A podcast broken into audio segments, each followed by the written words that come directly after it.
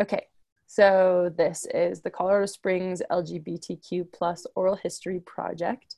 My name is Liza Scher. I use she, her, hers pronouns. I'm from Pleasantville, New York, and I'm a junior at Colorado College studying integrative design um, and architecture. And I will be asking the questions during this interview. My name is Zara Ahmad, and I use she, her, hers pronouns. I'm from Westport, Connecticut, and I'm a sophomore at Colorado College, and I'll be taking notes. So, to get started, we're going to ask you to introduce yourself, uh, your names, pronouns, hometown, current profession, any other words you want to use to describe yourself. I'm Carolyn Cathey. I'm uh, uh, from Corcoran, California, small town in the in the valley. Uh, my pronouns are she, her, and uh, I'm a, currently a realtor, and I have been for longer than you have been alive, I think. uh, I've lived in Colorado Springs since 1979. Oh, that's a while. How do you like it? Well, I like to lie and say that I was two or three when I moved here, but that's not really true. So, um, I was 19 when I moved here, and uh, so all of my adult life has has been here in Colorado Springs. It has seen a lot of changes, a lot of um, a lot of political unrest uh, but a lot of forward movement and a lot of happy, happy, happy days uh, spent here. So this is my hometown. I love it here. That's great. Um, can you say more about the the changes that you've experienced in the Springs? Yeah, yeah. I mean, uh, so you know the things that I've seen have uh, have uh, you know, spanned 40 years, four decades. And when I first got here as, you know, a teenager, uh, I was um, uh, involved with the first community center, the Gay and Lesbian Community Center. Uh, that was started in 1978. And I was attending, in 1979, I was attending Pikes Peak Community College uh, and um, my partner at the time uh, uh, was also there. And we went to hear a speakers bureau, speaker panel from the Gay and Lesbian Community Center in a psychology class at Pikes Peak Community College. And of course, uh, they picked us out of the crowd. and uh, so that weekend, they were putting on a show.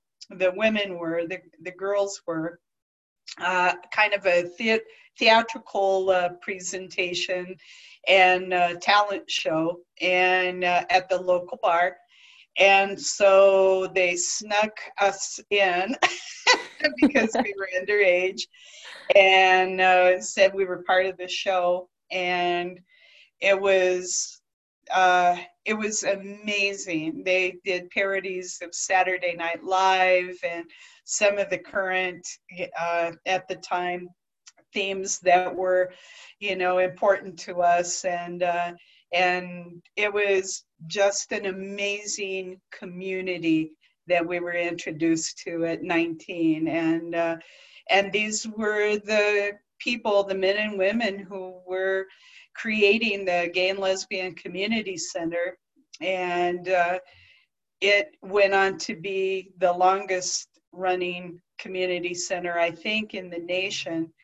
And um, I, I'm 78 to what 2000 and something, five, six, seven, and uh, uh, we were just very honored to to be able to have that in such a uh, small, relatively small community, and uh, and yet um, we were pretty progressive. That sounds it. Um, what kinds of changes did you witness in that specifically in the community center as time went on?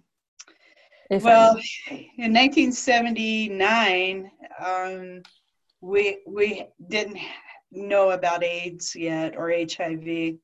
So that came a couple of years later. So we kind of transitioned from from being a, a gathering. We, we weren't brick and mortar yet, so we just had events.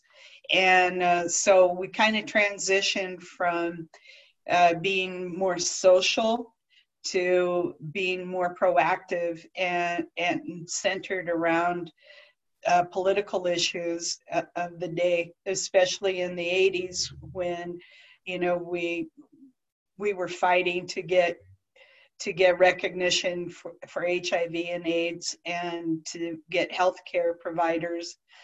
It was we couldn't even get doctors to to treat people here. Yeah. Wow. When it when we first were learning about it.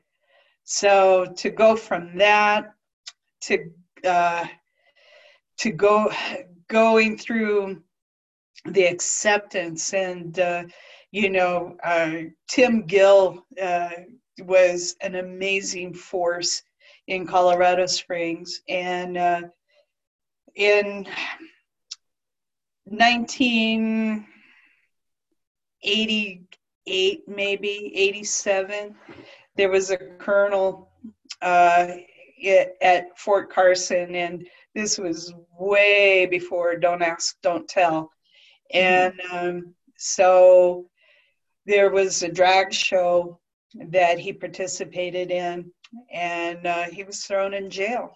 He was thrown in leavenworth. So we in the late 70s and 80s we knew people that went to jail for being gay. That was day a part of our daily life that if the police decided that they needed to do this, they needed a bust, or the military, because we were a military town back then too. And, uh, you know, friends were sent to jail. That must have been really hard. It's different now. It's hard to imagine unless we think about other countries mm-hmm. that aren't as progressive as the United States. Unless we think of it in terms of third world conditions or oppressive uh, regimes, then it's really hard for us to to relate to the old days of when that was when that was possible for people to be to be busted. Yeah. Did that um I would imagine that that kind of energy and response um, must have prompted some pretty intense activism in the community. It did. It yeah. did. Our lives were dependent upon changing the world. People, our friends were dying from AIDS and HIV. Mm-hmm. People were going to jail kids were being taken away from their parents and co parents. So our lives were on the line then. It was a matter of life and death sometimes. So, in desperate times, calls for desperate measures, they say. So, our activism truly was from the heart, and and we did it out of necessity. Yeah. What kinds of um like what kinds of things did you get up to in terms of this um activism? You know, like what what did the movement look like? What kinds of were there like protests, sit-ins? Kind of just paint a picture of that for us if you can.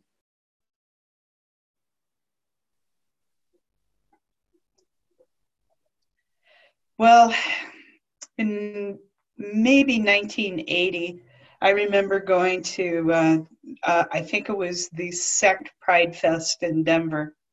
And it wasn't the hundreds of thousands of people that it was, that it is, you know, or was before COVID. Um, and uh, it was uh, pretty pretty risky sometimes for uh, like the t-shirts that said you know i'm here i'm queer or whatever you know i can't even remember some of the you know some of the things that we we had but um and it was uh we had um specific uh, bookstores gay and lesbian bookstores because we didn't have barnes and noble yet. And uh, so that was a place where the community came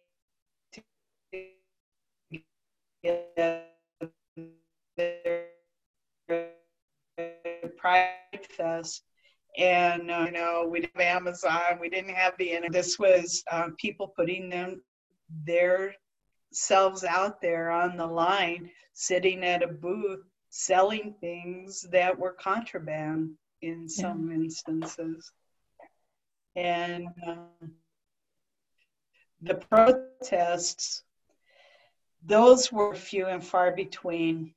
Um, we had to make that different uh, when we started learning about HIV and AIDS and in the era of Reagan when uh, there was no money being you know given to.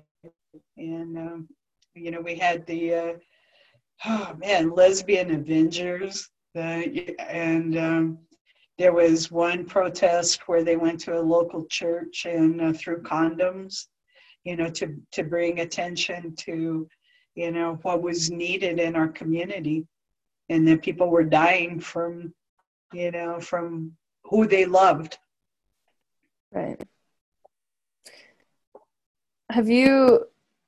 How do you think um, that activism has changed over time like then versus 2020 for ex- or maybe 2019 before covid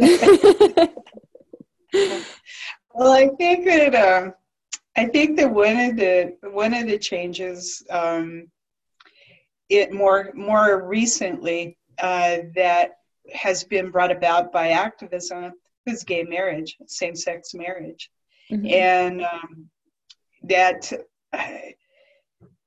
that was a change that built on you know the building blocks that the previous generations not just mine but even before that um, we finally got to that you know to that acceptance and um, those those changes were fundamental um, mm-hmm. whereas in my generation it felt a little more incremental where baby steps, like maybe we got, you know, uh, you don't get fired now, you know, or um, we threw a fit and threw a protest and, you know, uh, we got adoption rights. And uh, so those were, you know, steps, but I think the big steps have been taken in the last 10 years you know for our for our community. And and now we have uh, trans issues you know and we really in my generation we had to really learn what that was and we did we had no clues. Um, i was on a helpline in 1979 for the community center and um, we were told by it, it, was ran by the health department. And we were told if people call uh, and they are are trans and and that wasn't the words that they used to uh, as descriptions then. But if uh, if they did call if someone did call then uh, we were to refer them to uh, another helpline because we were not equipped to talk about those things. Huh. And uh, it, yeah, it was um, it, it, it was a whole different ball game then. You know, our understanding, our even in our community, we had to take steps for acceptance, learning, and and uh, and becoming more familiar the issues that that the trans community brought with you know to our community to the gay and lesbian community and we became the alphabet soup of you know lgbtqa et cetera et cetera. And so with each edition of the letters there were there were there was a community that had to learn what that what that was. Was that challenging or exciting? What what was that like? I was the president of the community center, the president of the board, and we were just beginning to get education from the Gill Foundation on trans issues. And I remember having to have a discussion with a bar owner, a women's bar owner, about identity and bathrooms. Mm-hmm. And we we think about that now and you know and of course we know how to approach it and we know what the answers are and and what needs to be done and we look at we look at the past and go man we were barbaric you know even in our own community yeah. so yeah, there were some challenges. We, but it was education. It was it. It was education all the way. Right. And I'm sure there's always resistance that comes with learning new things, but it's always about growth.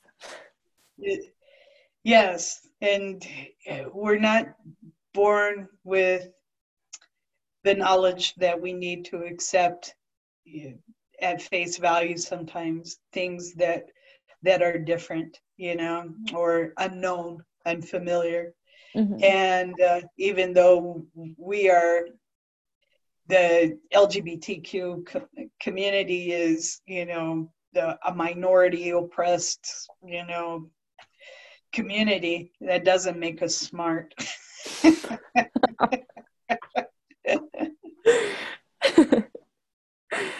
yeah.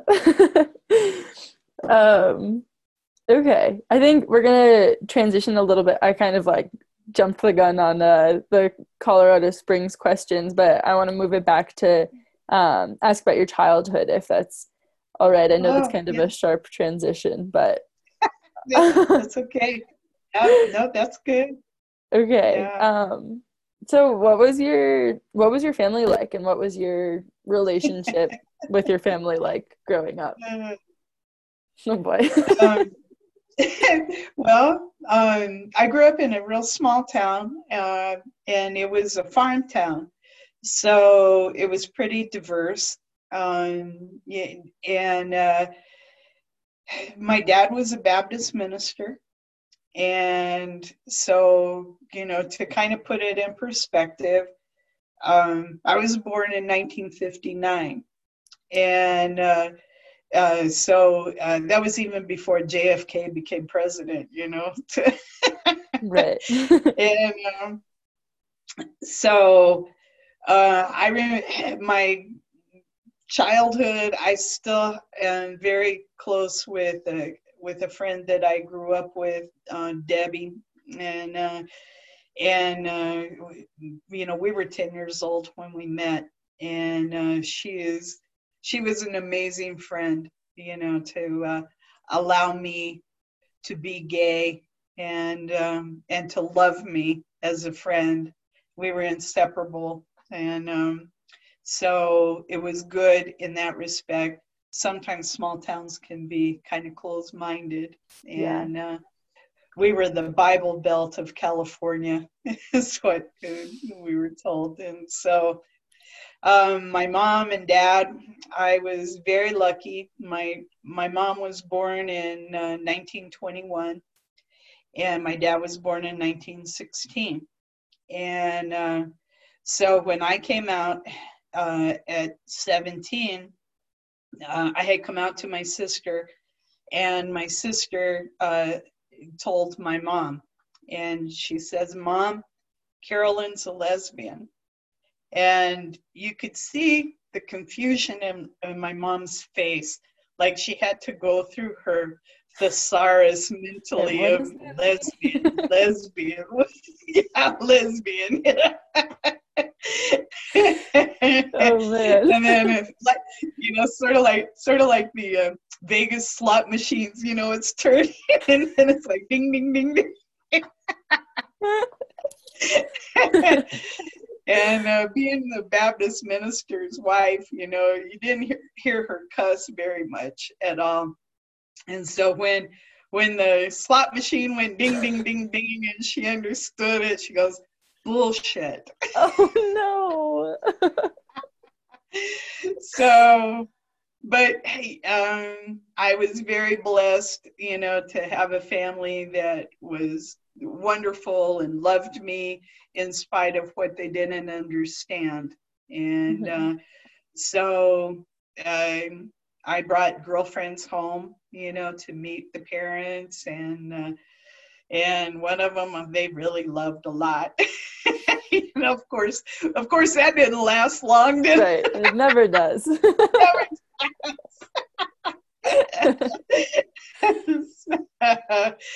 um, and uh, so then um, when I was 19, I uh, moved to Colorado Springs and uh, I met, um, I, I know she will be okay with me saying her name, but uh, uh, I'll let her, I'll, if, I'll not say it. But at any rate, at any rate, uh, met another another uh, woman, another girl. We were girls, you know, and uh, and so at 19 years old, I mean, we went on to to lead uh, lives that um, were prolific in our in our activism. Um, she went on to found to be the founder of Inside Out Youth Services wow. here in town, and she's still here. So, um, so my childhood, you know, it was um, uh, it was uh, pretty interesting to be in a small town. I once once ran away, and I was going to go to uh, San Francisco. I think I was about twelve, and so they uh, had to go before a judge because, of course, I got caught, you know, and uh, went before a judge, and and the, uh, she asked me, so where were you going? I said San Francisco, and she said, what did you want to see there? And I said Haight Ashbury because we, you know, uh, we didn't know about the Castro yet. It was still called Haight Ashbury. And so I was 12 years old and I'm, I was determined to find queers. A noble cause. That's right. and then when I got in high school, um, there was we were in an agricultural community, and so um, if you raised a cow, uh, then you could take it to uh, the Ag Palace, the Cow Palace in San Francisco, and sell it. And that was a free trip to San Francisco, and you had to Oh. go through the Castro. And so I begged my mom, please let me raise a cow. Let me raise a cow. No, she knew me. I wouldn't raise it. I wouldn't feed it, you know, but I would take it to San Francisco so I could go go to the Castro. That would have been such an epic story. wow. That's wow. So, so the moral of the story is the point of that story is is that um, you had to be creative to find community. We didn't have all of the uh, social media and all of the things that allow us to connect with each other. We didn't have that. And so it was easy to be isolated and Mhm. feel alone and feel like you're the only one. And especially when, you know, there is a religious community that somehow it will tell you you're going to hell and all of this, all the things that sometimes gets, you know, gets told to to kids Yeah. and uh, so yeah, you have. I was a creative kid. Did you ever make it to San Francisco? I did, but it was a lot of years later. Okay. um, you said that it was hard to find community and you had to be creative. What kinds of communities did you find um, when you were younger, and and why did you find yourself um, wanting to be a part of different communities? Well, I think that we're like we're like pack animals almost. You know, we have to find our tribe and our pack, and um, and you know, spiritual beliefs say you know like attracts like or whatever, and so I think if you look hard enough, you you if you're lucky, you know, you get to find people that allow you to blossom and become the your true self. And I was very fortunate, and um, um, the communities that I felt comfortable with um, a lot was uh, uh, I was the I was the Caucasian kid in a Hispanic, you know, Mexican community. And uh, my best friend, like I said, I was at her house as much as she was at my house. And, uh, and our, her parents, her dad didn't speak English, but my, my parents, we lived across the street from each other and they would talk as best as they could. Mm-hmm. So, so finding that one person that allowed you to allowed me to be who I truly was. It also brought together our parents who her parents were same age as mine and so born in the 20s you know uh, over a hundred years ago then you can imagine some of the racial biases that our parents had to put aside because we were such good friends. Yeah. It's really important to have a friend like that. That's really that's really great that you found one from so young. Are you guys still close? We are. That's we great. are. Yes. Yes. She still lives in the small town. Wow. Um and uh, we we talk to each other on social media is wonderful. Um, I've been to her all of her children's graduations and weddings and and so on and and I I consider it an honor to have been to be part of that family. I consider that an honor and and my family loves her just like another sister. So it's beautiful. Yeah, it's a good story. It's a yeah. good story. Um, what's your relationship like with um, with religion now? Seems like you were raised in a very religious household. How did that kind of play out over time? I'm. I still have a connection to the what I call the divine and a more spiritual outlook, not so much dogmatic. Uh, and I'm grateful for the religious upbringing that I had. It gave me a basis to, to feel and be comfortable with a higher power.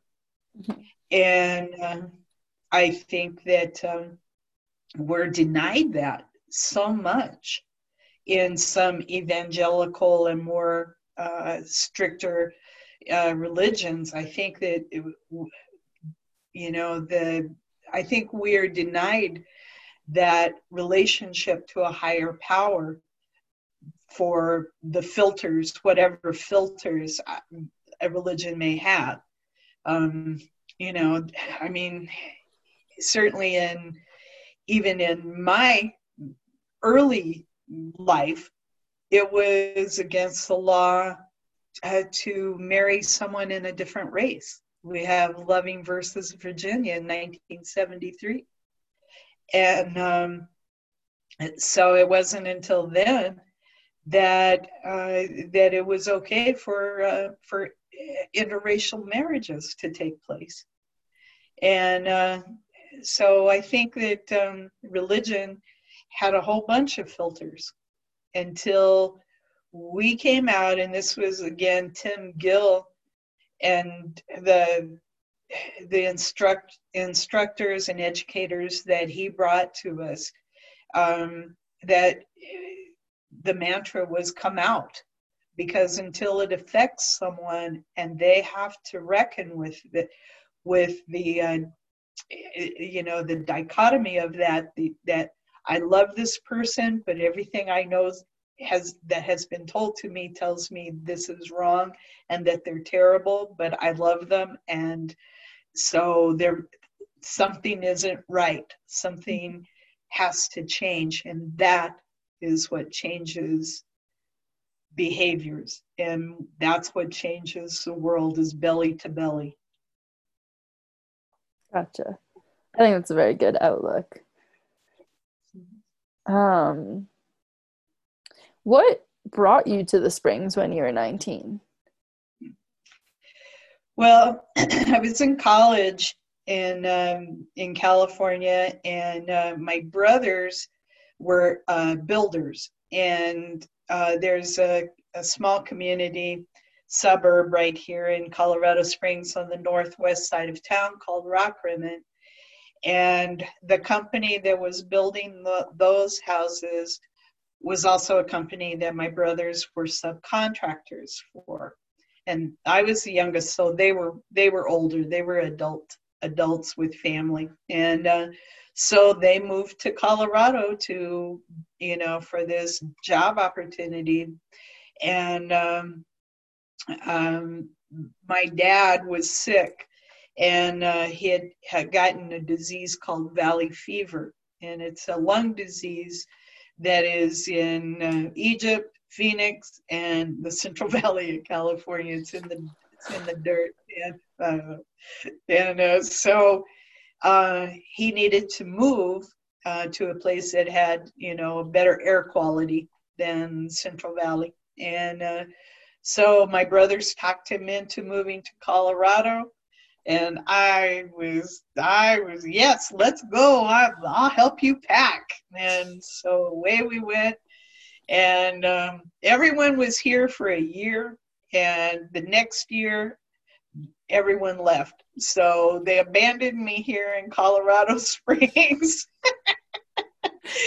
and, but it became my home. And after living in a small town, Colorado Springs seemed like a big town to me. And having found my tribe, you know, my pack, um, there was no place I wanted to go, no place I ever wanted to, to leave for. Right. Um, Colorado Springs, I mean, among other things, of course, um, is known for its conservatism.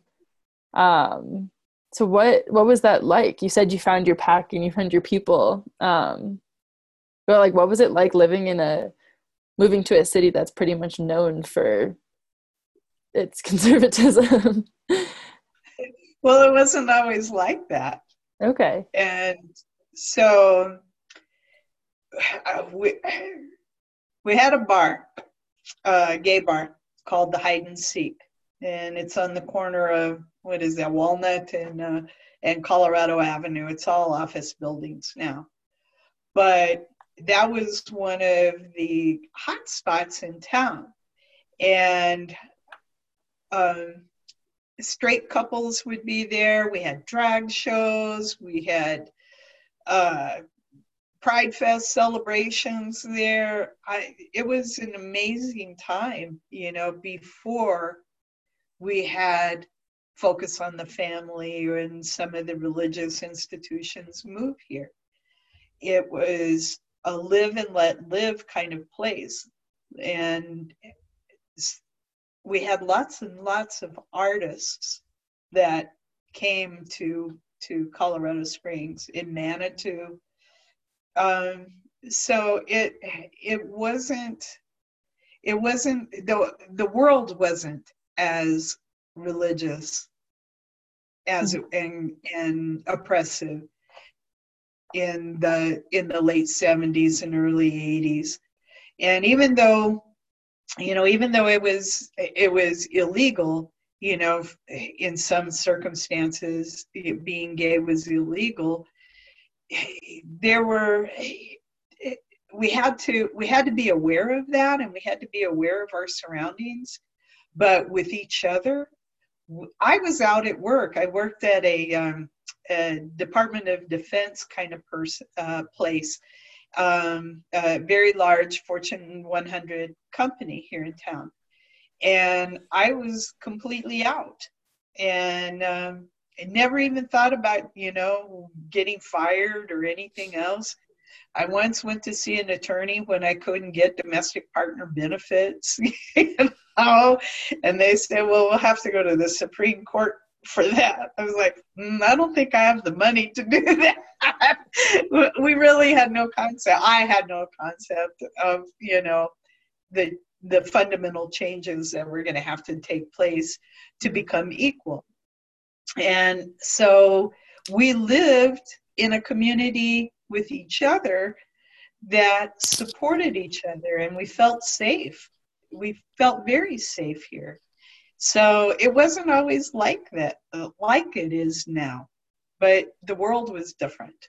Mm-hmm. And mm-hmm. so when Focus on the Family was one of the organizations that moved here. And when they came, things began to get oppressive. And but that was true for America, I think, for the United States. I think a lot of things became very conservative and very oppressive and regulated. Mm-hmm. Were there some like very tangible, visible shifts right after Focus on the Family arrived? Oh my it... God, yes. Oh, okay. yeah. So we had a, a, lesbian newspaper called New Phases, and uh, some some of the women got together and uh, and put this newspaper together, and um, and I think it came out once a month, and uh, so I advertised. I had become a realtor and a real estate agent, and I worked for a company. And uh, and the owners saw somehow that got sent to the newspaper got sent to my office to my real estate office and the owners of the real estate company thought it they would look to see what it was and so they opened it and saw you know the the lesbian bookstore ads, the whatever, and the big Carolyn Cathey ad that says uh, you're realtor for our community, and um, threw a fit, and I left that company not too long after that, and they had been loving and kind and you know supportive of me and uh, wanted me to be successful and uh, and all of a sudden that was uh, that was a turning point. Wow. and that was because all of a sudden there was uh, it was okay to put pressure on people to not be gay to not be out. Hmm. Yeah So I think that I think that that was a big change. The car dealer in the newspaper, uh, a local car dealer, would rant and rave about gay people. Um, me and a, another guy who was um, man who was um, we were on the board of directors of the community center and we were went on an am radio talk show thing. We got death threats and uh, i think the F- fbi was called in. The radio station almost lost their you know their license over you know not screening the calls. They didn't think they had to. Wow. Housing. I was getting calls from people who were getting kicked out of their houses because they were gay. Their landlords didn't want them to be there. We had no protections. So I remember sitting in a, a class, realtors have to do classes, you know, update our licensing stuff. And one of the big classes, there was probably 100 people in there, and the instructor the instructor said, You cannot discriminate against gay people. And the many of the audience got up and walked out. So there were there were equal housing laws put in place, but people just weren't following them. No, we didn't have we didn't have laws. You didn't have we, laws. No, we just had we just had a code of ethics oh, okay. in the real estate community that said we wouldn't discriminate and the association that we the code of ethics people that umbrella the association of realtors um, was trying to tell people you cannot discriminate against gay people if they come to you and want to buy a house or rent a house. And many people got up out of that audience and, and walked out. What did it feel like for you sitting in that office when people got up and walked out? I, true, truthfully, it it was hurtful that they got up and walked out because I knew that they would, eh, if they were in the majority, it was going to be a battle. Personally, I said, cha-ching, I'm right here. Come to me. Here's my phone number. Call me. I will not discriminate. And so I ran ads in a local newspaper, and um, and it was all about being gay and uh, being out. And uh, and I have made an above average living and have made it my personal goal to give back to the community financially from the from the proceeds of of people buying houses. Even lenders we had to have we had to have um, a team of people people who were doing mortgages, I picked someone whose son was gay so that there would be no discrimination, so that people could, you know, walk in, couples could walk in and buy a house together comfortably. That's great. So do you so you work directly with the LGBTQ community a lot in your work? And you I do. You must I mean you're you work in real estate, you must meet hundreds of thousands of people. Are there any um ex- memorable experiences or encounters that um, stand out e- on either end of the spectrum with either you know instances of like extreme intolerance or the opposite? Uh, there's one prominent um, realtor in town, works for a different company, and uh, you see his name all over the place. And it's um, uh, mostly in a uh, golfing community that he specializes in. Very wealthy, you know, very upscale homes. And uh, and there was a deal where he had to tell his sellers that it didn't matter that the buyer was gay because money is green. That's all we care about. And the seller the seller says, I don't want to sell to gay people. Well, now you go to that golfing community and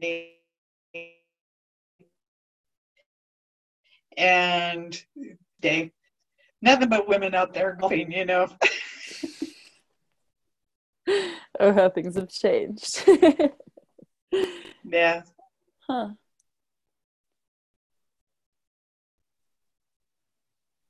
Yeah. That sucks. That's a bummer.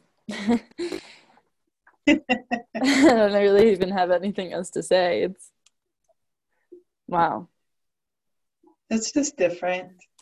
Yeah. But it's just different. We've we've done a good job. We people put their lives on the line to to create a way uh, forward. Had you asked me in 1979 if Jared Polis was going to be our governor, I couldn't imagine. Mhm. I couldn't even think of that. And look at where we are Colorado from the hate state to the great state. Now, now they show up, all the politicians will show up because because we are we are a swing state. We are pivotal. We are important. Yeah. It must feel really good to have been a part of that transition to get us to where we are now in Colorado. Well, I've worked on congressional campaigns. I worked on uh, Stephany Rose Spaulding's uh, campaign for Congress, and um, every day uh, the the odds were stacked against us winning, her winning. But every day we got up and we said, "Yes, we will do this." Every day it was an, we could have quit anytime, anytime and walked away and not pursued her congressional campaign. But every day we were compelled to say yes, that we would continue the fight. And I think that that is where the LGBTQ community had an advantage, is that there were many of us who could make sure that we had enough people that that we were doing everything that we could. Plus it was fun. I mean if you get a bunch of gay people together with a purpose and alcohol right. and some of the some of the lines were being pushed you know some of the uh, the boundaries were being extended Mhm. and so it felt daring and we were all young and crazy and you know and willing to to be to feel invincible we thought we were going to live forever so yeah, it was good What was what was the dating scene like in the Springs when you first got here? well i've been serial monogamous so, Serial monogamous. That's a good line. so the first one I was with for five years, I think, and so, um, but we had the the bar to go to. We had a women's bar, and in women's space, it is so safe. It feels very safe, and it feels very friendly.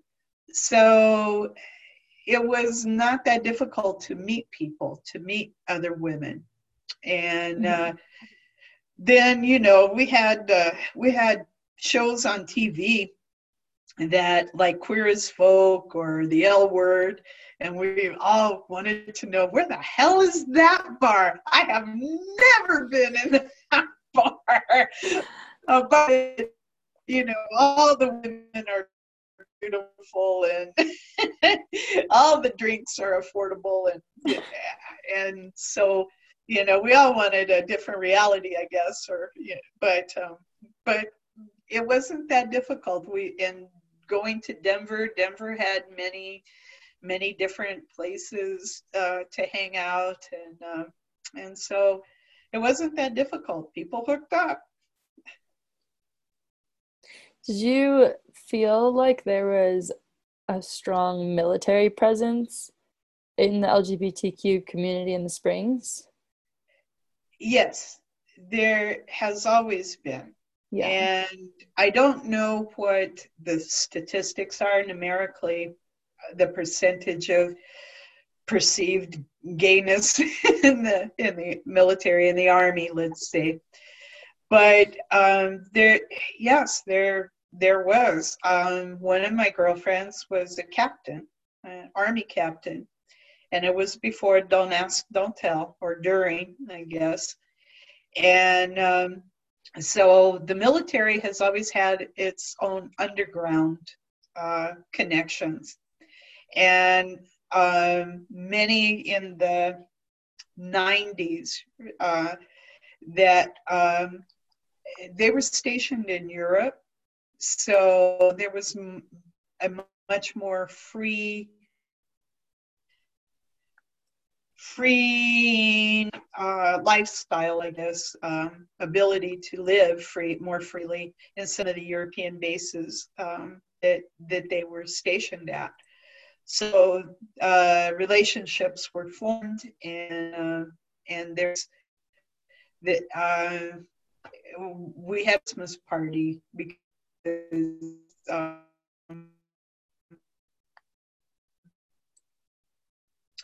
she was uh, the girlfriend was uh, we had a Christmas party and uh, gave them um, gave yeah, invited over the enlisted. Wait, I'm sorry, you cut out with that last sentence. Do you mind just repeating that last thought? Sure. Sorry sure. We had so she was she was an officer. We had the Christmas party, and um, you know we invited all of the gay people uh, in who were enlisted, who could who were not able to go home for Christmas, and uh, walked around the neighborhood singing Christmas carols and, and just kind of trying to provide a, you know, kind of a home celebration for them. And but that was no different than what the heterosexual officers were doing for the heterosexual enlisted people. Right. So, so yeah, we had our own um, own underground in the military. Nice. Was that new coming from your hometown? I didn't know a lot of military people. Um, both my brothers had served in the army for a short period of time, and uh, a brother-in-law was in the Navy for for 20 years. But um, but people my own age, you know, um, 10 years prior to to that was the Vietnam War. Mm-hmm. So I grew up with a different perspective of military than perhaps, you know, later down the road where it was seen as more heroic and honorable. Gotcha. Hmm. Um, what kinds of wait let me rephrase um, so your experience with the lgbtq community in the springs um, what kinds of struggles did you encounter with that community? Was it really easy to enter? Um, highlights you know kind of like were there any catalyzing relationships that you formed here um, in that community? Sorry that was a lot well, of questions. yeah, no, that's okay. Um, I guess it's I guess it's easier to uh, to kind of break it down into uh, time segments. Uh, in the early days, things were just beginning.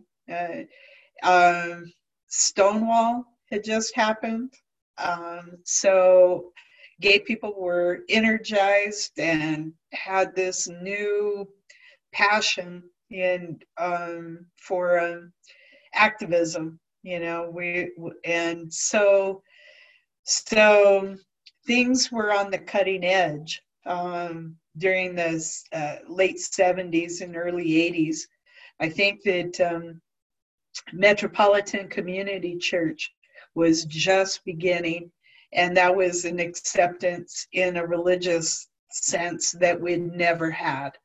Um, and th- here in town, uh, they were meeting at, in the basement of All Souls Unitarian uh, uh, place, on, and so so uh, we were finding ways to create that community, and uh, and we had uh, I don't remember what year it was, but uh, the Colorado Springs Independent newspaper um, was the weekly listings of everything that was happening, and I think they have personal ads and and uh, allowed same-sex personal ads.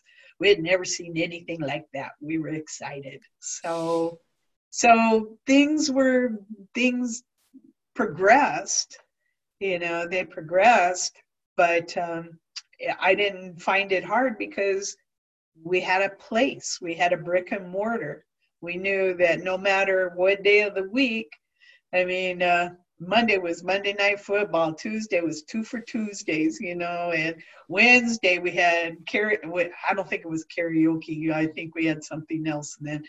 And uh, Thursday was a pool tournament, and Friday at night was, you know, free for all, and Saturday was couples night after you hooked up on a Friday night, and Sunday was beer bust, and and then you started over. So it, but we had a brick and mortar place. We knew where we knew someone in our family, in our tribe, in our, you know, uh, universe was going to be at that place, and we could always go there. Nice. That's an important space to have.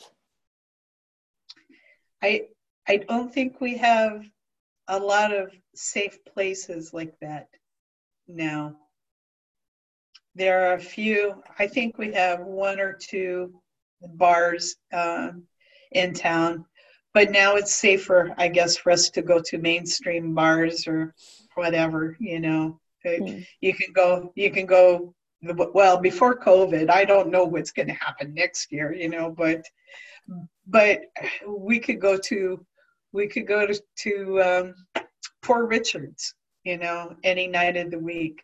And we could then too. Richard opened up his place to everyone. Um, the story goes during amendment two that uh, people were meeting at, at poor richards to strategize of what to what to do against Amendment Two uh, from the queer community, and you know a truckload of people who didn't like the queer community shot out the windows at, at Poor Richards, and so. Richard Skorman is, you know, he's been our vice mayor. He's, you know, been uh, on city council again. You know, he has certainly been our champion for 40 years. Yeah. And he has always offered safe space for us. What other kinds of safe spaces do you, do you feel like you have here in the Springs? Today? Yeah. Or back then? Both. okay. Well, so I think I touched a little bit on how um, we didn't really have uh, bookstores uh, or ways to uh, mm-hmm. to um, read, you know, and get education and and um, except to go to a, a place that was called a gay bookstore. And uh, a friend who is still here in town and a graduate of Colorado College opened up a uh, a women's bookstore, and so we could we could find, um, I think it was Alison Bechdel, who uh, I think is the name of the author. Uh, she did cartoons and stuff, and uh, and we had girl magazines that you know talked about lesbian life and who the new hottie was, and um, you know it was uh, it was we had those things And so we had designated queer space. And now, you know, I think everyone just goes everywhere.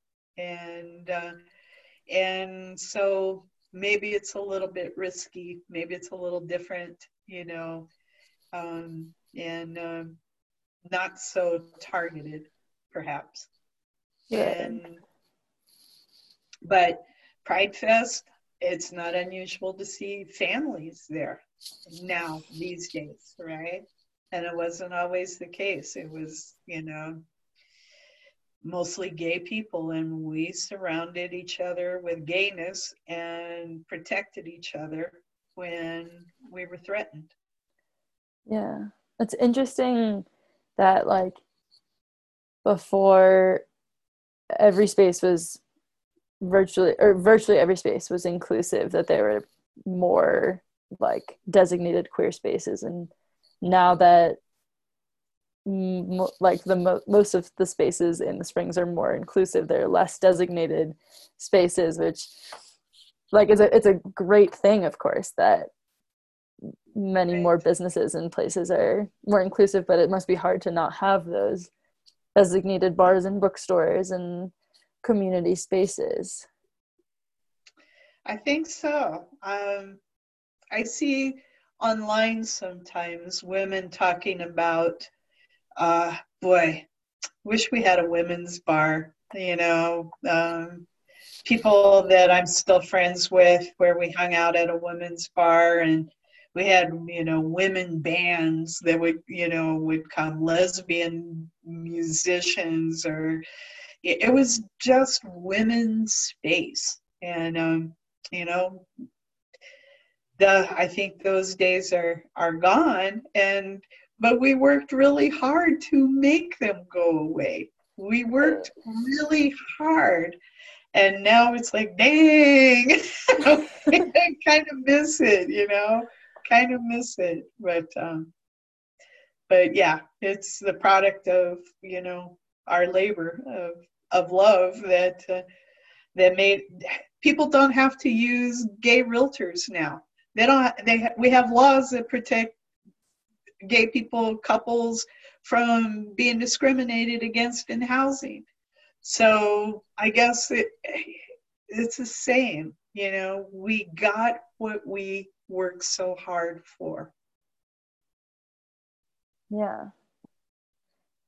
But at the same time, with the arrival of Focus on the Family, it feels like a crazy, like, transition in time where now they're like you're saying you got what you you worked for but now it's much more conservative than it was in the past. It's complicated. It is complicated. Um you know i there was a time when we could only we could only hope that a politician from either party from any of the parties would champion equal rights for gay people. And now, in some of some, not all, in, but in some, there is. They know that uh, hell, we have we have what uh, log cabin Republicans. It's like, you know, so so we got what we worked for in many respects. Um, and it is different. Work isn't done yet. It can be taken away day after tomorrow. We get a different Supreme Court, and all the things that we took for granted are in the wind. And then we start over. That much I know to be true is that whatever whatever the circumstances, whatever the trouble, whatever the problem, we will rise again. And we're seeing us join in communities now, like uh, Black Lives Matter, where communities across all spectrums are coming together and fighting against injustice. So it's not just one targeted group, it's all of us who recognize that justice must be done. Yeah.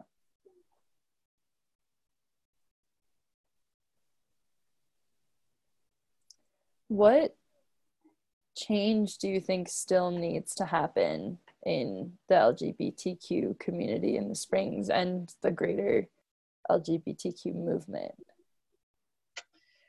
I think we have a long ways to go on trans rights. I really, I, I think that we we're getting there step by step, but that's a new, that's the frontier. That's the frontier that we have to. Too many people getting killed and murdered, and um, that's our frontier now. Um, locally, I would love to see someone openly gay be elected to city council. That we have two districts in town, the west side, and we have uh, uh, west side and uh, downtown Patty Jewett, uh, Colorado College. That is the the liberal hub, and there are enough votes, and I would love to see an openly gay person get elected to city council. Yeah. That would be cool. I'd vote. yeah, yeah, yeah, yeah. Um, I'm gonna transition again, um, back a little bit back towards childhood, not too much. Um, I wanted to ask about what um, what your support system looked like when you were younger, when you moved here, how it's changed. Well, Stonewall riots had just happened, you know, a couple of years prior to that. So we're talking, you know, the late eight, uh, late 70s and early 80s, and um, so we had this newfound passion for activism, and uh, we felt empowered. Stonewall empowered the gay community. And uh, so things were cropping up. Like I say, the you know the community center started here in Colorado Springs in 1978, and it was part of um, I think it was part of uh, a program at the health department. And uh, so, from institutionalized uh, support, it was just beginning, you know, then. It was just beginning. Um, and when Amendment 2 happened and Tim Gill, um, who was a billionaire and, uh, and spent his money in Colorado Springs um, to create the Gill Foundation. And it was the best thing in the whole world.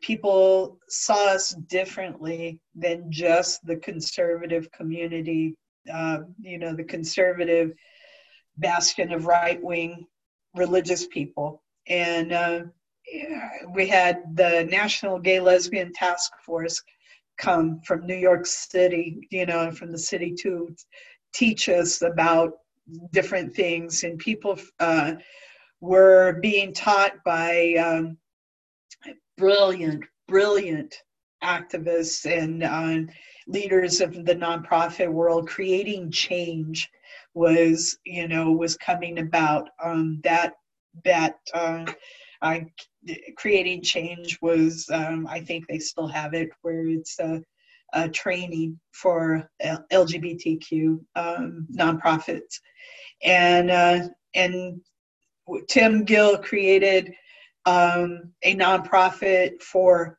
the symphony and the theater and the fine arts center and all of these you know um, mainstream places and said i will give you money but you will hang a banner that says gay and lesbian. And it made people say it out loud. And so there was a lot of support being being foundations were being created. And what about like individual support systems? Any like catalyzing relationships that you developed when you first got to the springs?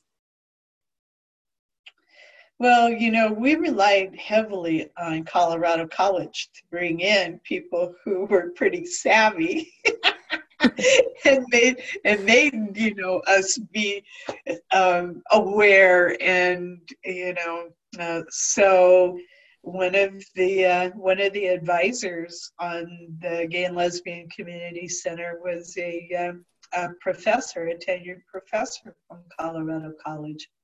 So CC was kind of a hub for us. Um, if we needed something, we knew who to call. There were uh, one of the professors there um, brought a lawsuit against a community, a subdivision that said you had to join a church or you couldn't buy the property there. And it was changed because of a professor from CC that brought that lawsuit. And so individual support, um, like how do you how do you date? Uh, what happens when you get into a fight with your partner? Um, what happens if the parents of your partner hates you and won't let you see them and those kinds of edu- educational, you know, personal support items that mm-hmm. taught us. There were groups at CC and barely at UCCS, but it was getting there. It was mm-hmm. getting there. Um, and uh, so we were meeting people, people in the community that were already here were stepping up and creating these support groups so that we could learn, you know, so that we did have mentors and um, people that we could look up to. Yeah. Did any of those things that you mentioned ever happen to you where you got into a fight with a partner and didn't know what to do or like oh, needed yeah, yeah. you can't be in a you can't be in a relationship when you're 19 and not get into a fight and go i don't know what i did what did i That's do wrong true. how did this go so terrible so who did you call? Like what did you what did you do? Well there was a group um, a support group like uh, group therapy almost you know? And uh, and i was very fortunate. I got to talk about my feelings and and and the therapists that were that had this group you know they were it was wonderful i guess now looking back on it. At the time i thought this is full of shit. But they said you know well you can't really do this and expect your relationship to be smooth you know? So so you know that's part of growing up. That's part of that. And fortunately we had groups forming you know that allowed us to learn how to be you can't you, at, at that time you didn't get to go to your parents and say you know we got into a fight because she was looking at another girl and it makes me jealous and this that and the other or whatever and um, you know, or we're not having sex because of lesbian bed death. Those are things that you, you know, your parents, you don't have that talk with your mom. Right. Sometimes, I guess, mostly right. in my age group anyway.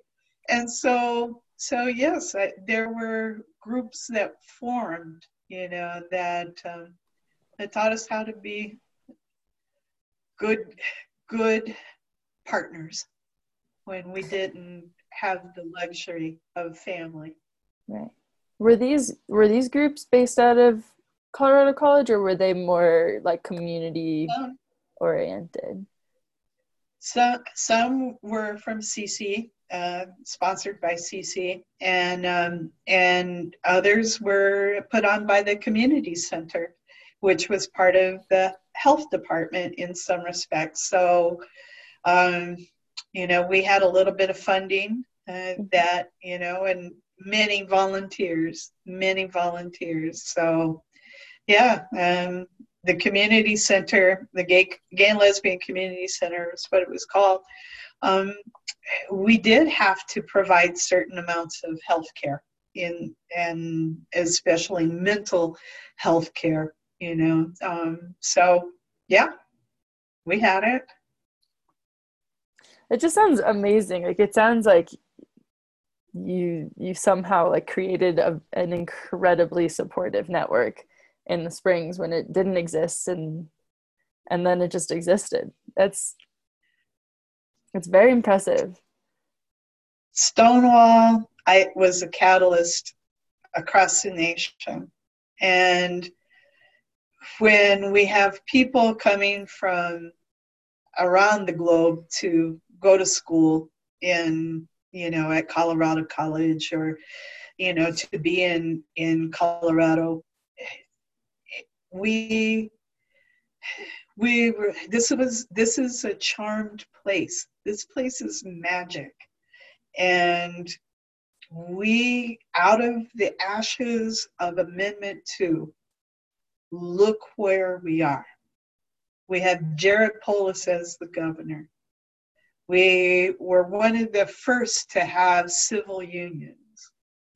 We are an amazing place and an inclusive place. We have we have uh, LGBT legislators and in our state.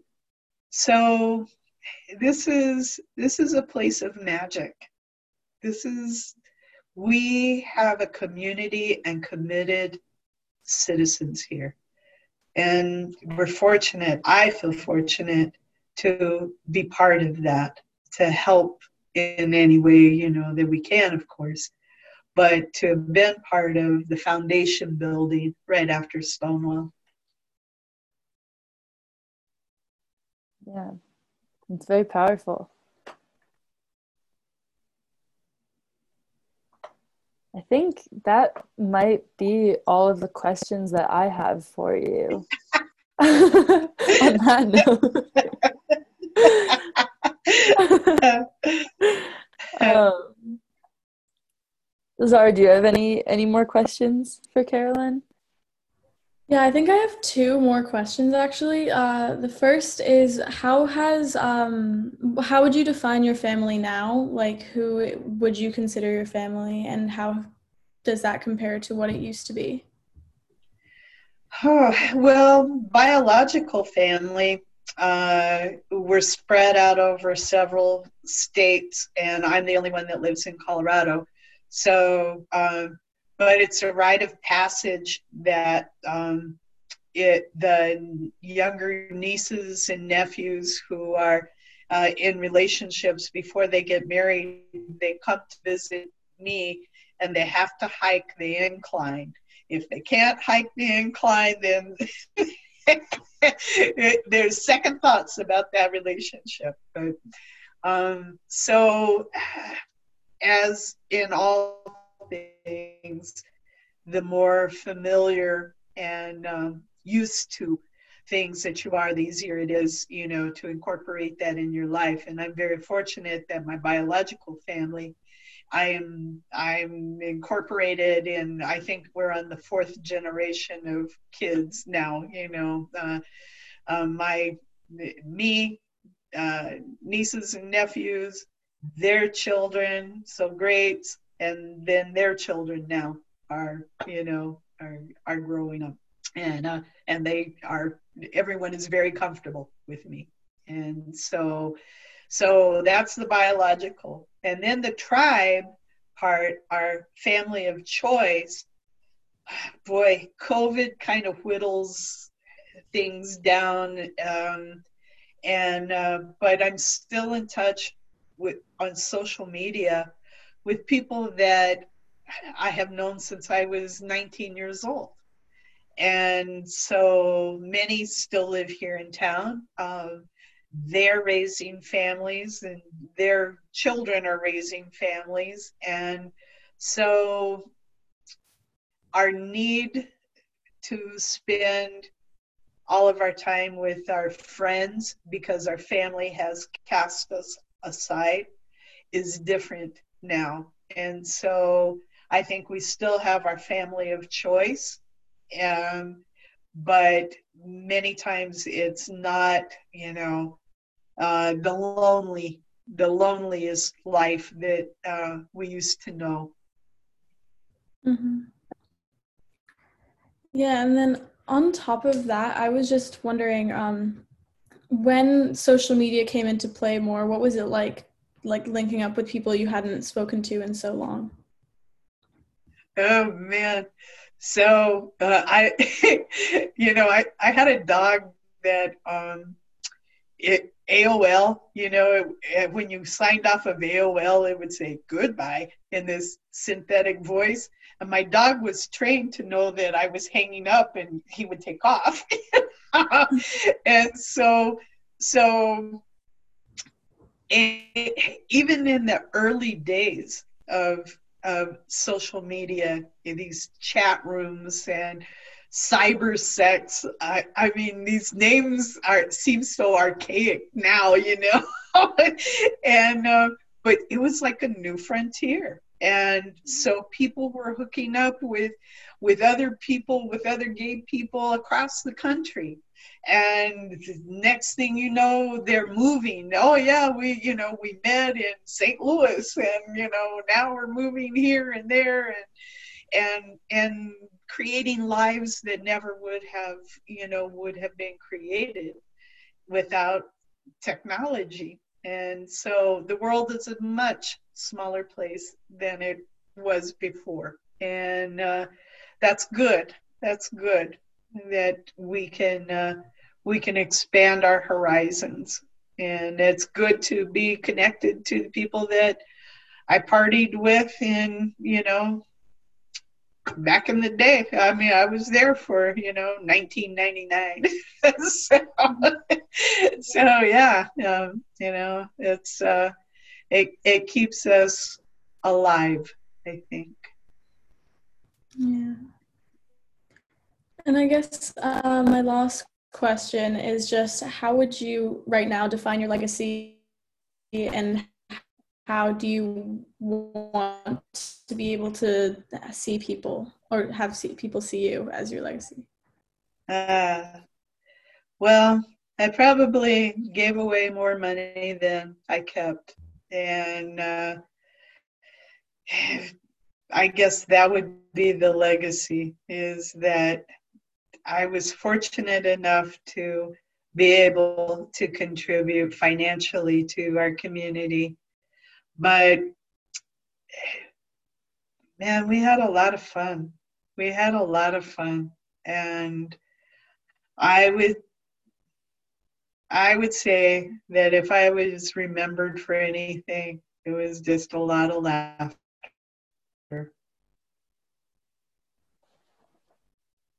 Okay. That's great. Um, I think before we sign off like we said at the beginning this you know we want this to be this to capture your story the way you want to tell it. So if there's anything left that you think that we left out that you want to include anything else that you want to say the floor is yours. Mm. well i think that going forward we have to remain fearless whatever is asked of us to do, we have to step up and we have to provide a way for the next leaders to take the reins and move us in that direction. So that's it. it's up to you guys now. All right, we got it. okay. I'll write a check. Where do I send it? awesome. well, thank you so much for taking the time to speak with us. We we really appreciate it, and you had so many great things to say. Um, you did. Thank you. Thank yeah. you. Well, I applaud you. Thank you for for doing what you're doing. It's important. It's a good story. We tell a good story here. It's a great place to tell a story, and I think the story is going to keep going for a while here in the Springs. I know it will. Yeah. All right, my friends. Thank you again. Thank you. Thank you. Um, we're going to email you pretty shortly after asking for um, a picture, if that's all right, to attach to the audio recording, just like a, okay. a headshot or something. Um, okay. But thank you again. We really, really appreciate it. This was awesome. Thank you. Happy to do it. If there's any way that I can help, let me know. Okay. Mm-hmm. All right. Have Bye-bye. a good night. You